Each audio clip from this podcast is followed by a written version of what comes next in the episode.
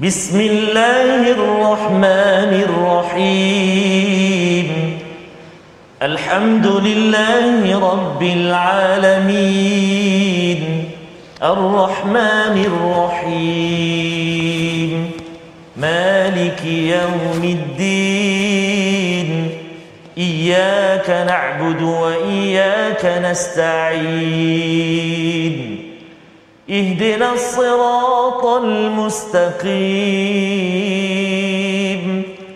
صراط الذين أنعمت عليهم غير المغضوب عليهم ولا الضالين.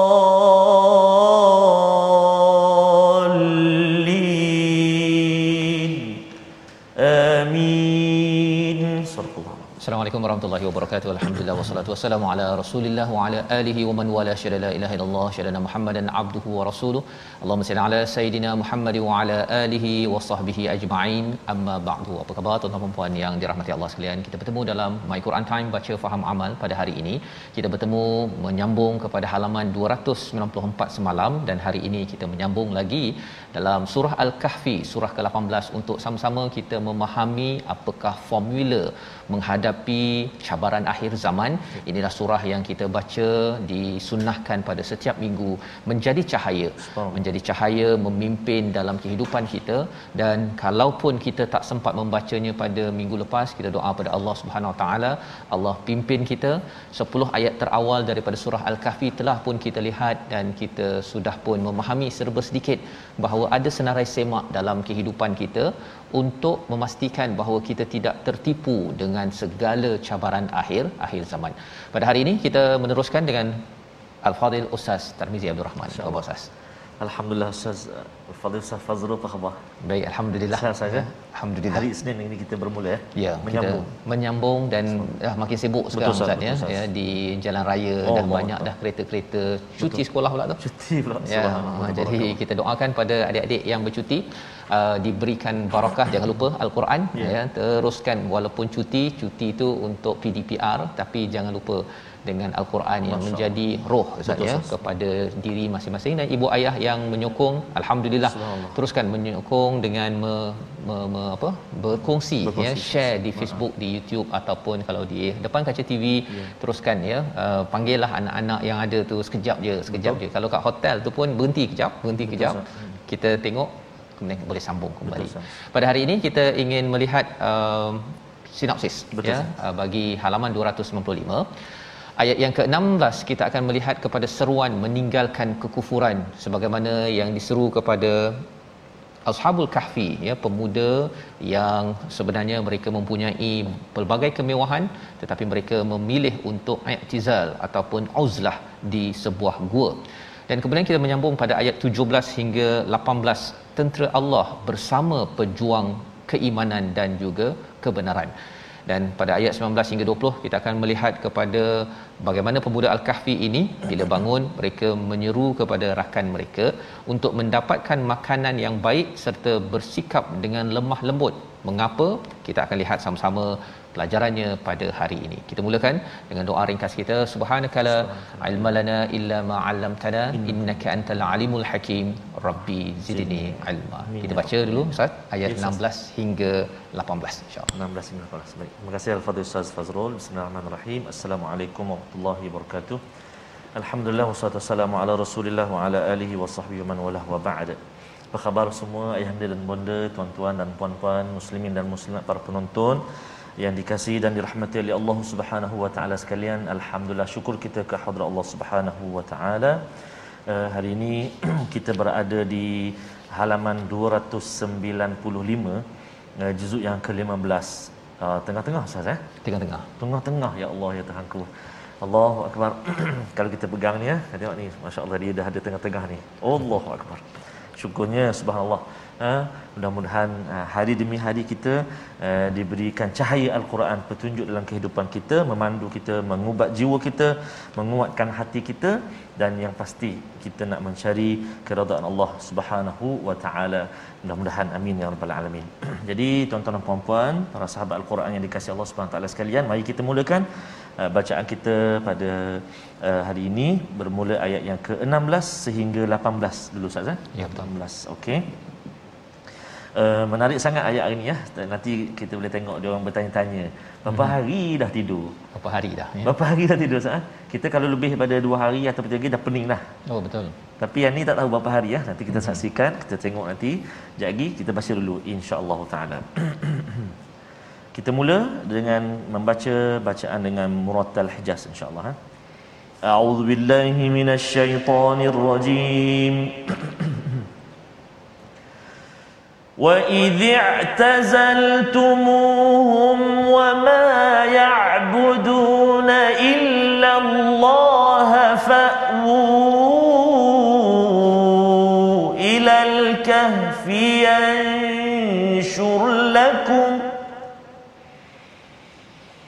فأووا إلى الكهف ينشر لكم ربكم من رحمته ويهيئ لكم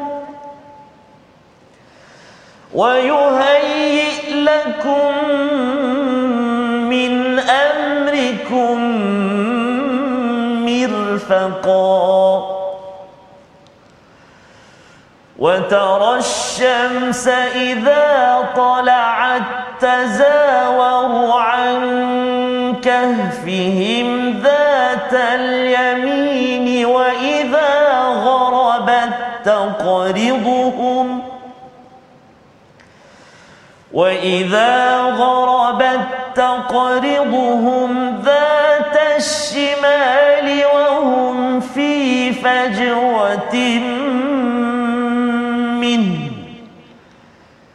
ذلك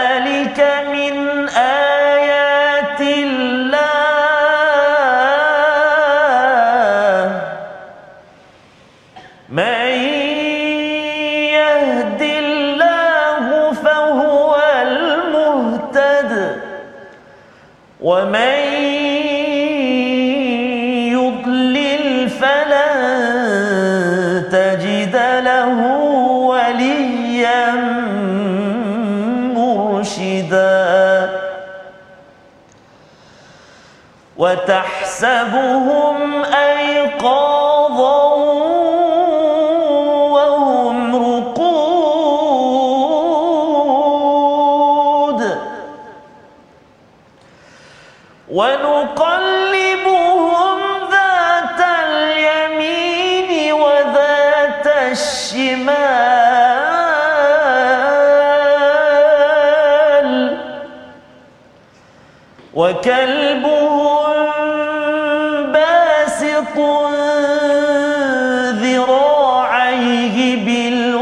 بالوصيد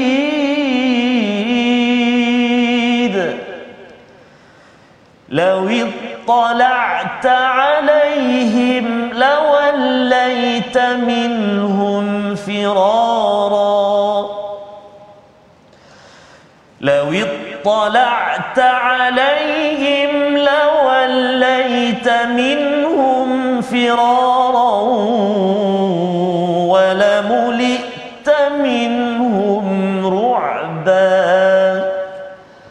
صدق الله العظيم Al-Azim gitulah bacaan ayat 16 hingga 18 Ustaz. Ya. Setengah halaman daripada halaman 295 dan ini adalah kisah Ashabul Kahfi satu daripada empat kisah yang ada dalam surah Al-Kahfi ini. Untuk kita sama-sama masih ingat lagi iaitu ini adalah formula menghadapi akhir zaman. Zaman ini. Zaman ini di mana apabila turunnya surah Al-Kahfi ini ya ini adalah surah surah makiyah memberi kepada kita panduan bagaimana menghadapi cabaran akhir akhir zaman. Dan uh, peristiwa ashabul kahfi adalah peristiwa pertama ya. Beberapa orang pemuda yang lari daripada bandar ataupun kawasan mereka masuk ke ke gua maka semalam kita sudah pun melihat kepada uh, beberapa komentar awal ya tentang bagaimana formula pemuda ini mendapat hidayah daripada Allah. Yang pertama ialah kerana mereka itu beriman. Itu formulanya ya beriman. Maka Allah tambahkan hidayah dan Allah teguhkan hati. Dalam hidup kita zaman sekarang ini kalau kita nak kuatkan hati kita berhadapan dengan pelbagai cabaran kita perlu dapat hidayah ya dapat hidayah dapat idea nak buat itu nak buat ini yang makin dekat dengan Allah Subhanahu Wa Taala. Tetapi nak dapat hidayah ini bukan tugas kita bukan tugas penceramah pun ustaz ya. Kita uh, tadabbur ya dalam program My Quran Time ini hanya untuk untuk kita berusaha. Ibu ayah cakap pada anak itu usaha kita. Tetapi hidayah daripada Allah. Jadi macam mana nak dapat hidayah ini? Amanu Ha ya. Jadi bila kita baca Quran Ustaz ya, menambahkan iman kita, bila kita sampaikan pada anak kita daripada dia bangun dia tidur itu dia oh oh saya kena bangun. Dia beriman bahawa eh saya kena utamakan Tuhan, maka kalau beriman Allah tambah hidayah anak itu bangun untuk solat contohnya ya. Jadi itu proses iman kita buat tambah hidayah dan juga teguhkan hati itu adalah milik Allah Subhanahu Wa Taala. Jadi kita tidak boleh meneguhkan hati orang lain. Kita kan kata kuatlah semangat. Dia tak kuat semangat juga. Tapi kalau kita kata jomlah kita ingat kepada Allah, ha hmm. ya. Kaedah itu akan menyebabkan betul. Allah dah selama hari ini dah tolong kita Allah tidak akan tinggalkan kita. Allah sudah tolong pemuda Al-Kahfi Allah tidak tinggalkan Nabi Muhammad dan tidak akan tinggalkan kita. Maka pada hari ini Allah membawakan pada ayat 16 ini kita baca wa idza tazaltumuhum ha, apakah yang berlaku? Dan apabila kamu meninggalkan mereka dan apa yang mereka sembah selain Allah maka carilah tempat berlindung ke dalam gua itu. Inilah idea hidayah yang Allah berikan kepada pemuda ini ustaz ya wa idza tazaltumuhum itu daripada perkataan azala ya yang membawa kepada perkataan uzlah hmm. ya mengasingkan diri tapi sebelum uh, nak asingkan diri itu dia mesti i'tizal yang i'tizal ini bangkit hmm. dia sedar ustaz ya bahawa eh ada sesuatu yang tidak kena ini saya punya keimanan kalau ikutkan pada kisah ini pemuda ini diberi peluang kalau kamu hmm. tidak kembali kepada jalan hidup kami hmm. ya maka kamu akan dibunuh ya kamu akan dibunuh jadi ada dua dua pilihan yang diberikan jadi mereka kerana tidak mahu dibunuh dan mereka nak jaga keimanan maka mereka beruzlah. Zaman sekarang boleh tak beruzlah Ustaz? Pergi ke gua. Rasa macam oh. saya tak sukalah duduk KL ni. saya nak pergi ke Gua Niah contohnya kan sampai ke Sarawak pula pergi kan. Boleh ke tidak? Pembincangan ulama tentang perkara ini ya salah satunya Said Hawa dia kata tidak boleh uzlah jasadiah. Hmm. Ya, tetapi uzlah syar'iyah okey. Masya-Allah. Jasadiah itu maksudnya ialah kita pergi ke gua. Hmm. Kalau ke gua nanti Quran Betul. tak bawa tak baca Quran. Betul. Kemudian tidak ada solat berjemaah. Betul. Kemudian kalau ada tanggungjawab sebagai ayah Mm-mm. Takkan kita nak tinggalkan anak terabai. begitu saja terabai. Maksudnya kita akan mengabaikan banyak syariat, yeah. maka itu tidak dibenarkan. So. Dalam kes ini ini adalah ketika mereka ini nak dibunuh. Yeah. Ha ya. Maksudnya kita tak boleh kita masih lagi boleh solat, uh-huh. cuma mungkin ada tempat kerja ke, ada perkara-perkara yang tak kena yang bercampur aduk yang itu kita kena buat uzlah syar'iyah iaitu kita uh, mengasingkan diri uh, di rumah ke waktu itu kita my Quran time uzlah syar'iyah oh. kita asingkan diri sekejap kita nak cuba hmm. membina ataupun beribadah kepada Allah wa ma ya'buduna illallah ya kalau tidak boleh beribadah kepada Allah maka dibenarkan bagi mereka ini fa'u ilal kahf berlindunglah ataupun ber carilah tempat perlindungan di gua tersebut. Ini seruan daripada Allah yang diilhamkan kepada pemuda yang ada pada waktu tersebut. Apakah kesannya? Mereka adalah daripada orang kaya-kaya Ustaz ya. Pemuda kaya uh, disukai ramai tetapi kerana mereka nak menjaga iman, mereka pergi ke tempat yang sempit namanya gua. Ya. Kita mungkin rasa alamak ke gua? Apa jadi? Kan? Biasa yeah. dah ada wifi dekat gua mana ada wifi? Contohlah kan ya. Waktu tu mungkin tak ada wifi tapi rumah mereka mereka memang daripada orang yang senang kalau ikut pada riwayat dia. Maka Allah menyatakan kalau kamu ke gua tersebut yanshur lakum rabbukum min rahmatih kamu akan dilapangkan. Yanshur lakum ini maksudnya dilapangkan hati mereka hati kamu oleh Tuhanmu ya daripada rahmat Allah Subhanahu Wa Taala. Itu sebabnya kerana beribadah kita akan dapat rahmat ustaz ya. Kita jaga iman Allah beri rahmat dan walaupun rumah sempit tetapi dengan iman kita akan jadi lapang. Ya. Apatah lagi kalau rumah-rumah tuan-tuan memang lapang. Maksudnya perlu lapangkan dengan iman pasal ada yang rumah besar seperti Firaun. Tetapi kerana bukan iman yang mengisi hati maka kesannya apa? Kesannya dia dalam keadaan takut ya. Masih lagi takut pada Nabi Musa. Nabi Musa tu anak angkat dia kot. Allah. kan? Takut nak buat apa? Rupa-rupanya disebabkan iman tidak dibina maka tidak dapat hidayah maka tidak dapat keteguhan kekuatan dalam kehidupan. Di hujung itu Allah menyatakan wahyi lakum min amrikum mirfaqa. Ya dan Allah akan sediakan sesuatu yang berguna untukmu dalam urusanmu iaitu mirfaqa ini sesuatu yang uh, menenteramkan uh, rafiq ya rafiq ini kawan yang menenteramkan hmm. jadi Allah dalam urusan-urusan kamu itu Allah akan berikan uh, kesenangan kemudahan. Walaupun kita rasa dalam gua nak makan apa? Ha kan? Macam mana ni? Tapi kerana mereka mengikut kepada ilham yang Allah berikan apa Allah bagi? Watarasyams ya. Idza tala'at tazawaru an kahfihim zatal yamin wa idza gharabat taqriduhum zatal shimal. Iaitu salah satu cara Allah nak memberikan keselesaan pada mereka. Bukan hotel 5 bintang ustaz ya. Bukan hotel 4 bintang selesa duduk dekat sana asingkan diri. Bukan bukan. Ini gua ya gua yang tidak ada lapik pun. Ya tidak ada apa.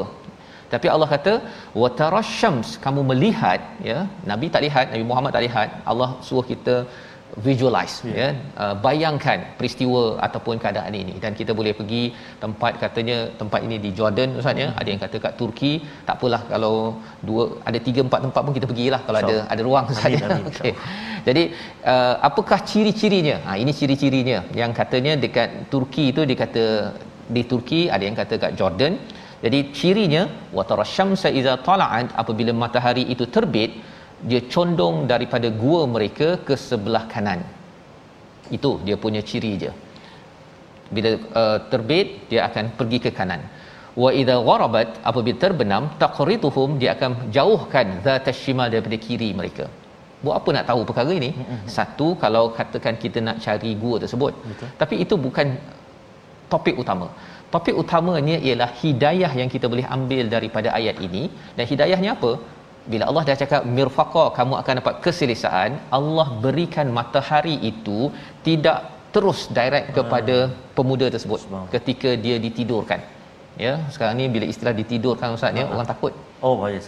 kan? Bila cakap ditidurkan saja saya baca ada seorang artis kata mm-hmm. katil depan dia itu mm-hmm. orang itu ditidurkan. ditidurkan. Itu adalah perkara yang menakutkan. Ya tetapi kalau yang ini ditidurkan oleh Allah mm-hmm. Allah jaga. Mirfaqa ya? Mirfaqa ya dia memang menyenangkan. Mm-hmm. maka salah satunya apa? Matahari masuk ke dalam uh, cahaya dia masuk ke dalam gua tersebut tetapi tidak kena direct kepada pemuda tersebut. Mm dan apabila petang wa idza gharabat nak nak terbenam itu taqriduhum zatashimal kesannya apa? Dalam gua itu dapat cahaya. Dapat cahaya. Tetapi tidak secara langsung. Pasal kalau secara langsung panas Betul. akhirnya mungkin terbakar Betul. ataupun mungkin terlampau panas. Kalau tak ada cahaya apa kesannya jadilah kalau rumah kita Ustaz ni ada bilik tak dapat cahaya. Allah. apa jadi Ustaz? Lemas. Lemas. Bau kan? Ini 309 tahun. Cuba bayangkanlah kalau katakan ada bau-bau ke Betul. kan? Air liu ke apa sebagainya dia akan menjadi berlumut kalau Betul. katakan uh, apa benda tu uh, kedap ya? Hmm. jadi Allah bagikan ini Masya sebagai Allah. satu kaedah mirfaqa. Dan selepas itu wahum fi fajwatim min ya dan mereka berada dalam tempat yang luas daripada gua itu ha ya dia dapat tempat yang luas walaupun taklah berapa hebat hmm. macam rumah asal mereka tapi Allah tetap juga bagi keadaan begini. Ha ya kalau kita ambil yang kat Jordan lebih kurang beginilah dia punya uh, lokasi ataupun kaedahnya. Uh, dan kalau kita pergi ke sana nanti kita boleh nampak lah ustaz ni ada lubang daripada atas itu yang menyebabkan matahari boleh masuk cahayanya tapi tidak kena direct kepada kepada mereka. Baik. Jadi selepas itu apa Allah cakap? Zalika min ayatillah. Ini adalah ayat-ayat Allah, bukan ayat bukan ayatullah tetapi ayatillah. Ayat-ayat masyaallah jadi kalau kita tengok apa yang ayat-ayatnya ha kan? Rupa-rupanya matahari sudut matahari masuk cahayanya pastikan mereka ini mereka ini uh, luas ya lokasinya itu semua adalah susunan daripada Allah Subhanahu wa taala bagi orang yang yang mencari hidayah. May yahdillah fa huwal muhtadi mereka beriman mereka dapat hidayah maka Allah bagi. Pasal mereka ni committed.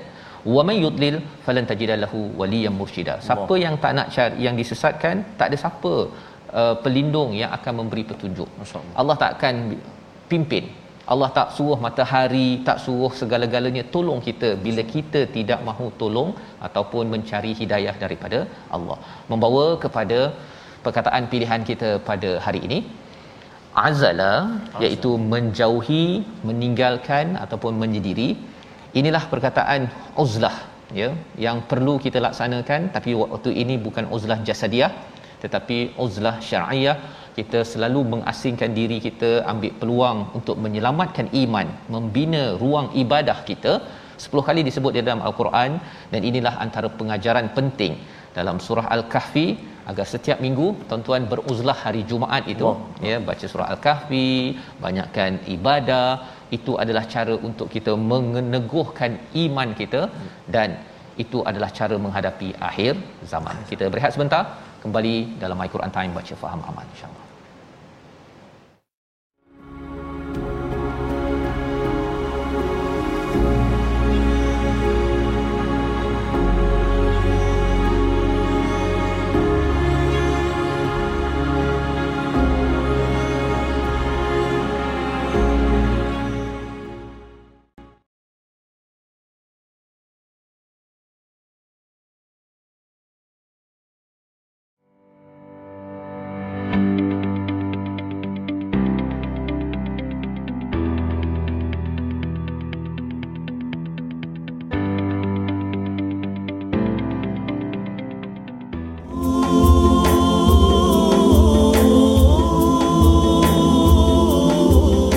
Ustaz eh, itu Ya, lagu hidayah. antara- hidayah Ustaz eh? ya hidayah. Daripada abang-abang Rabbani kita. Mhm. dan kalau kita lihat uh, pada kasih pada Allah ya Allah.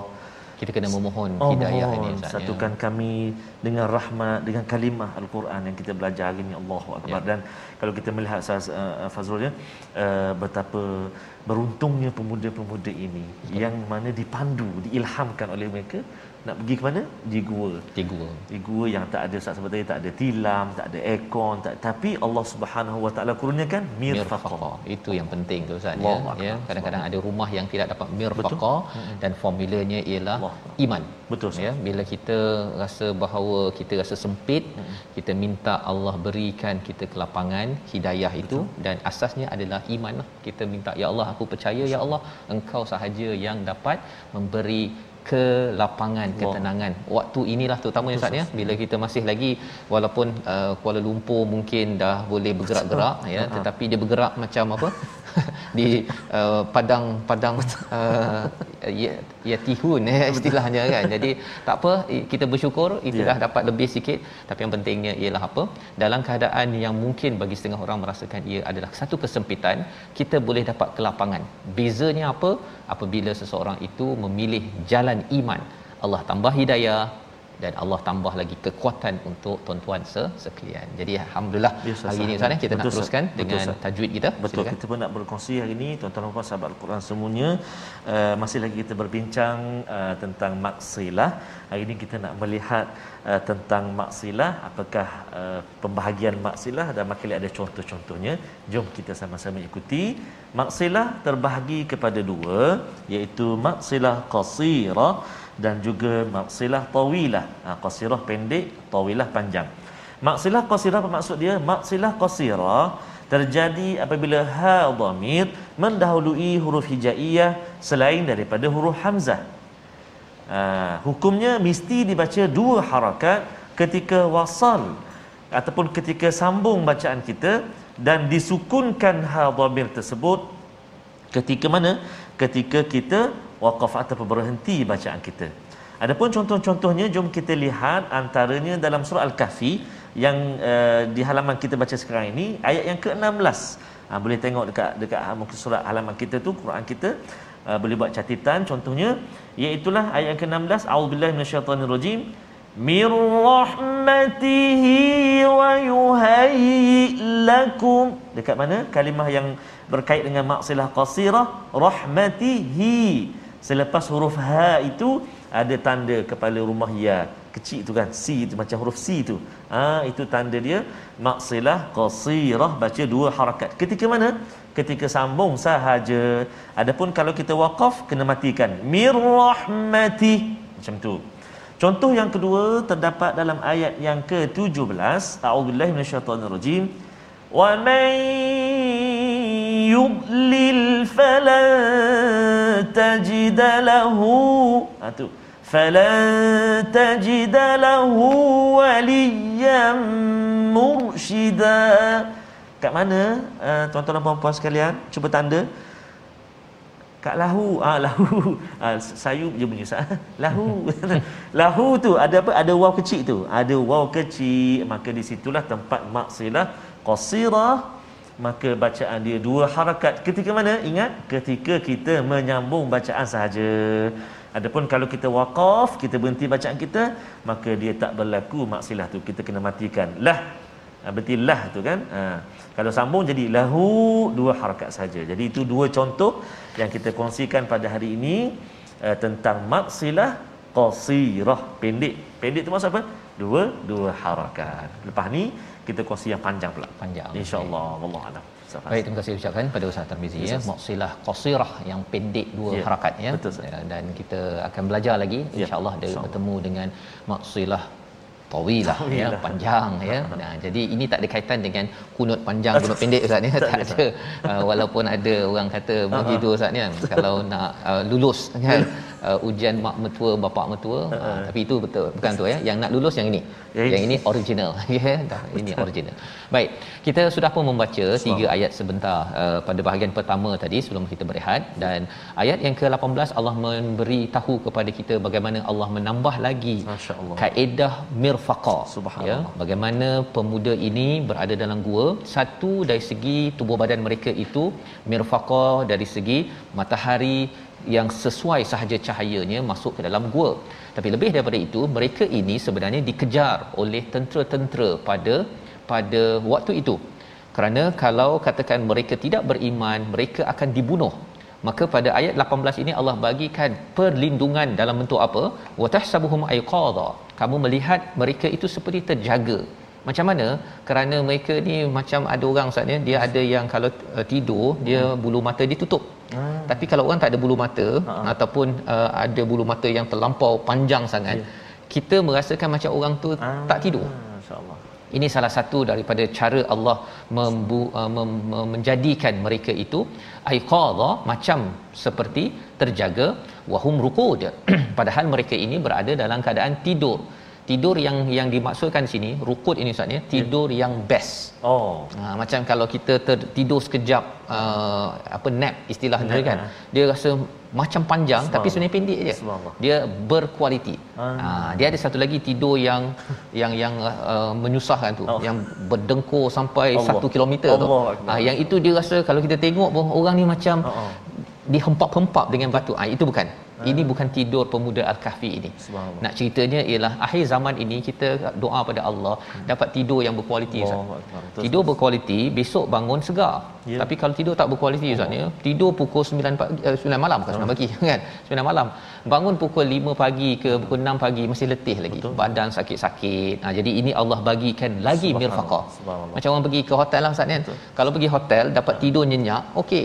Tapi kalau pergi ke hotel tapi tidurnya tu tak nyenyak apatah lagi kalau si ayah berdengkur si anak semua tak boleh tidur abah kita baliklah abah kita masuk bilik masing-masing. Contoh kan nak cerita tentang ya. cara Allah menyusun pemuda Allah. ini. Wa nuqallibuhum zatal yamin dan Allah bolak-balikkan kanan kiri kepada mereka. Tuan-tuan yang berada dekat hospital kita doakan kesembuhan. Amin, amin. tapi kita tahu bahawa orang-orang yang bedridden ustaz ya. Mereka yang diletak atas katil tak boleh bergerak saya pernahlah 2 minggu ustaz ya bila uh, berada atas katil kalau kita tak bergerak uh-huh. dia sakit. Uh. dia akan sakit kalau kita kanan sahaja. Jadi bagi mereka 309 tahun. Kalau katakan hari. mereka ya? Bukan 3 hari. Bukan 3 hari. 300 309 tahun. Jadi kalau katakan mereka ni tidak bergerak uh-huh mereka akan hancur. Betul. Mereka akan hancur. Jadi pada uh, ayat ini Allah kata wa nuqallibuhum kami hantarkan tentera-tentera di kalangan malaikat ya semuanya untuk menggerakkan mereka ya. Zatal yamin wa zatal shimal Dan satu lagi, apa lagi? Wa kalbuhum basitun zira'ihi bil wasit. Ada anjing. Anjing bersama dengan mereka ini yang membentangkan kedua lengannya dekat hasid. Hasid ni macam uh, bukaan tapi dia macam tertutup gua tersebut.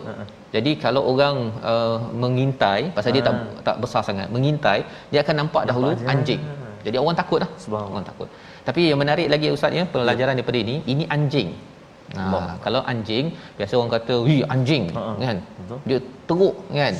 Dia sama juga kalau dekat Malaysia ke dekat mana orang cakap uh, khinzir Ha, ha. kan. Wi khinzir, hina kan. Kita mesti bunuh dia. Ha, ha, ha. Sebenarnya khinzir ke anjing bukan untuk dibunuh. Dia makhluk Allah juga. Subhanallah. Salah satu tanda Allah muliakannya di sini. Allah. Ya, wa kalbuhum basitun zira'ihi bil. Subhanallah. Allah muliakan sampai dirakamkan dalam surah Al-Kahfi. Sebelum ni ada dalam surah Al-Maidah Maidah. maksudnya. Uh, anjing pemburu. Betul. Nak ceritanya ialah kalau seekor anjing bersama orang beriman Allah. wali Allah. Allah muliakan. Muliakan. Kalau kita ni Allah. bukan anjing, Allah Akbar Ustaz ya. Betapa bila bersama iman, bersama Quran, tuan-tuan Ya. sekalian, Allah tidak akan hina kita. Ya, kita ada silap lah, ada silap kan, tetapi Allah tidak akan hina, Allah akan angkat kita.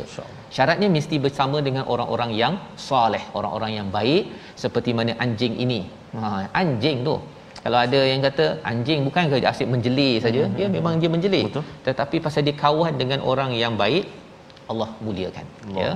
Dan seterusnya lawi talaqta alaihim lawallaita minhum firaran wala mulita minhum ruba orang rasa takut sangat dengan peri, uh, keadaan begitu. Kalau tengok sahaja pemuda itu dengan anjingnya peristi, uh, keadaan waktu itu orang takut. Jadi ini adalah perlindungan Allah kepada ashabul kahfi agar mereka tidak diserang mirfaqa aman di dalam gua tersebut. Sambungannya ayat 19 hingga ayat 20 bersama Ustaz Tarmizi Baik, terima kasih Al-Fadhil Ustaz Fazrul, uh, sahabat-sahabat Al-Quran, tuan-tuan dan puan ibayah yang dikasihi Allah Subhanahu Wa Taala sekalian. Subhanallah kita telah uh, diperlihatkan dengan begitu kekuasaan Allah Subhanahu Wa Taala wa nuqallibuhu Allah balik-balikkan macam kita tidur sekejap belah kiri, sekejap belah kanan. Kita tidur sehari suntuk pun dah rasa letih-letih badan kita Ustaz. ya. Jadi kalau pentingnya tak ada balik bolak-balik ni ya kiri kanan kiri kanan dan juga cahaya tadi Cahaya. Kan maksudnya uh, balik belah sini kena badan belah sini matahari, lepas tu belah sini kena maknanya macam biasa. betul Kehidupan biasa. Itulah mirfaqa yang Allah Taala kurniakan kepada ashabul kahfi ini subhanallah. Kita nak menyambung uh, tuan-tuan dan puan sahabat Al-Quran semuanya ayat yang ke-19 dan 20. Kita cuba pula dengan bacaan nahwan insya-Allah eh. A'udzu billahi minasyaitonir rajim. وكذلك بعثناهم ليتساءلوا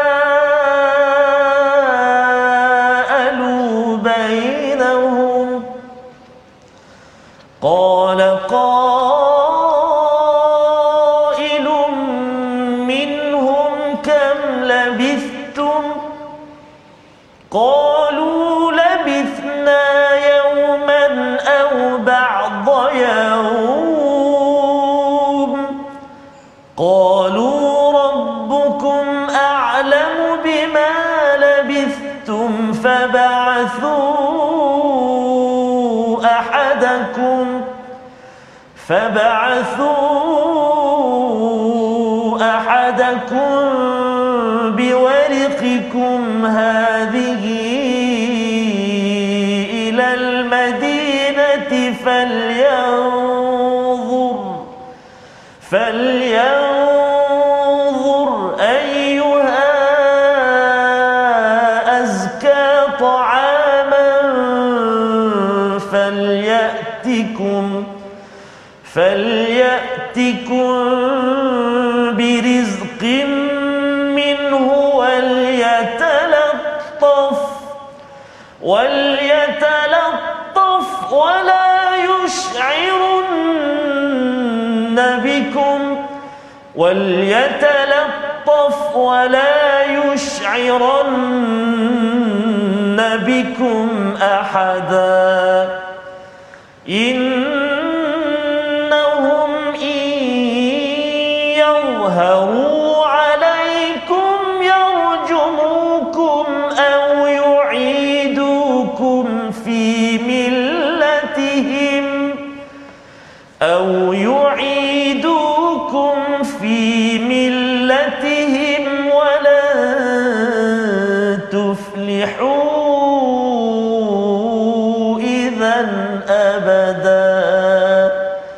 صدق الله العظيم Surah Al-Azim gitulah dua ayat daripada surah Al-Kahfi menyambung kepada apa yang berlaku pada pemuda ini mereka bangkit mereka bangun selepas itu terjaga selepas 309 tahun ba'athnahum liyatasaalu bainahum mereka bersoal-soal di kalangan mereka bersoal jawab qala qailum minhum bercakaplah seorang daripada mereka. Nah ini adalah clue sebenarnya ustaz ya. Ada tiga kali qalu ataupun qala, kemudian ada qalu, kemudian ada qalu. Ya. Jadi kalau bahasa Arab qala itu seorang. Ha-ha. Kalau qalu itu minimum tiga orang. Betul. Satu lagi qalu hmm. tiga orang. Tiga campur tiga campur satu tujuh. Tujuh. Ha, kalau ada yang tanya berapa orang, ha. minimum tujuh orang. Subhanallah. Kan di situ saja ada clue daripada Allah Subhanahu Wa Taala. Maka perkataan pertama qala qailun minhum kam labithum seorang tanya eh kita dah tidur berapa lama ha. ha kan kamu dah tidur berapa lama kata tiga orang ataupun lebih daripada mereka kami ini tidur satu hari ataupun mungkin sebahagiannya kemudian seorang lagi uh, tiga orang lagi ataupun lebih qalu rabbukum a'lamu bima labithum Tuhan yang tahu ya berapa lama kamu semua dah tidur uh, bangkitlah ya salah seorang daripada kamu dengan duit yang ada ini uh-uh pergilah ke bandar. Ha dahlah Allah dia tahu. Sekarang bangkit. Kita ni lapar lapar kan. Pergi cari makanan uh-huh. ya. Falyanzur ayyuha azka ta'ama, cari makanan yang bagus dan bawakan rezeki hmm. yang ada sebahagian daripadanya. Tapi pastikan berlemah lembut wal yatalattaf uh. wala yushiran nabikum ahada agar orang-orang bandar nanti orang kampung ke orang bandar itu tidak perasan tentang salah satu daripada kita. Jadi ini adalah formula bagaimana kita berjuang membawa kebenaran sebenarnya Ustaz ya. Di mana kalau di hujung tadi ataupun di awal lagi Allah bercakap tentang disiplin bila kita tak tahu katalah Allah yang tahu. Nah, itu adab pada terutama akhir zaman ini zaman internet kan.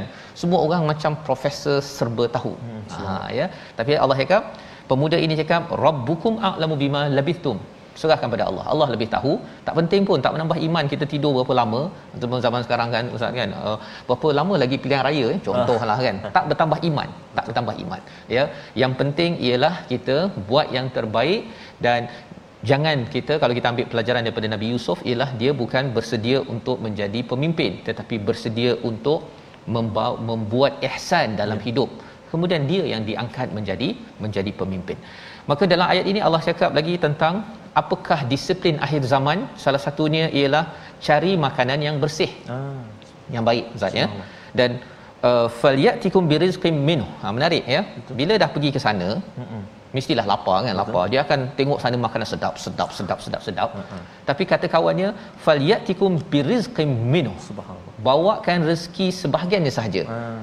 kalau katakan dekat menu tak ada 10 ah. waktu lapar biasanya ah. orang order berapa Ustaz 10 semua di akhir zaman ini tuan-tuan sekalian kalau tuan-tuan banyak duit pun jangan order semua waktu lapar lagilah semuanya dekat pasar malam tu semua nak ambil Masya tapi Allah. sampai ke rumah Allah kan? Betul. dan mengapa penting perkara ini? Kerana dia ada kaitan dengan wal yatalattaf juga hmm. ya.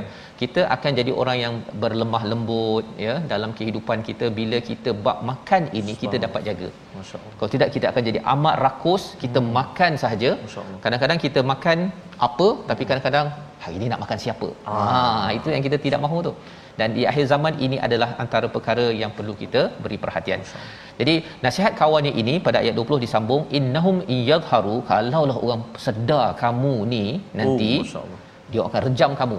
Nah, okay, ataupun kamu kena kembali balik kepada millah ya hmm. jalan hidup mereka pasal apa?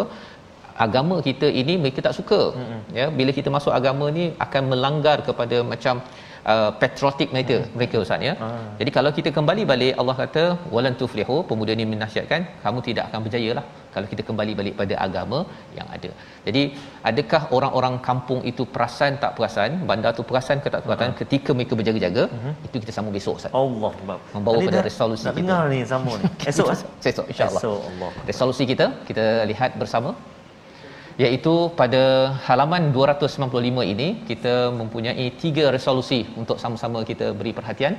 Perlu cari masa untuk menyendiri dan beribadah kepada Allah Subhanahu Taala. Ini perkara yang perlu pada akhir zaman ini.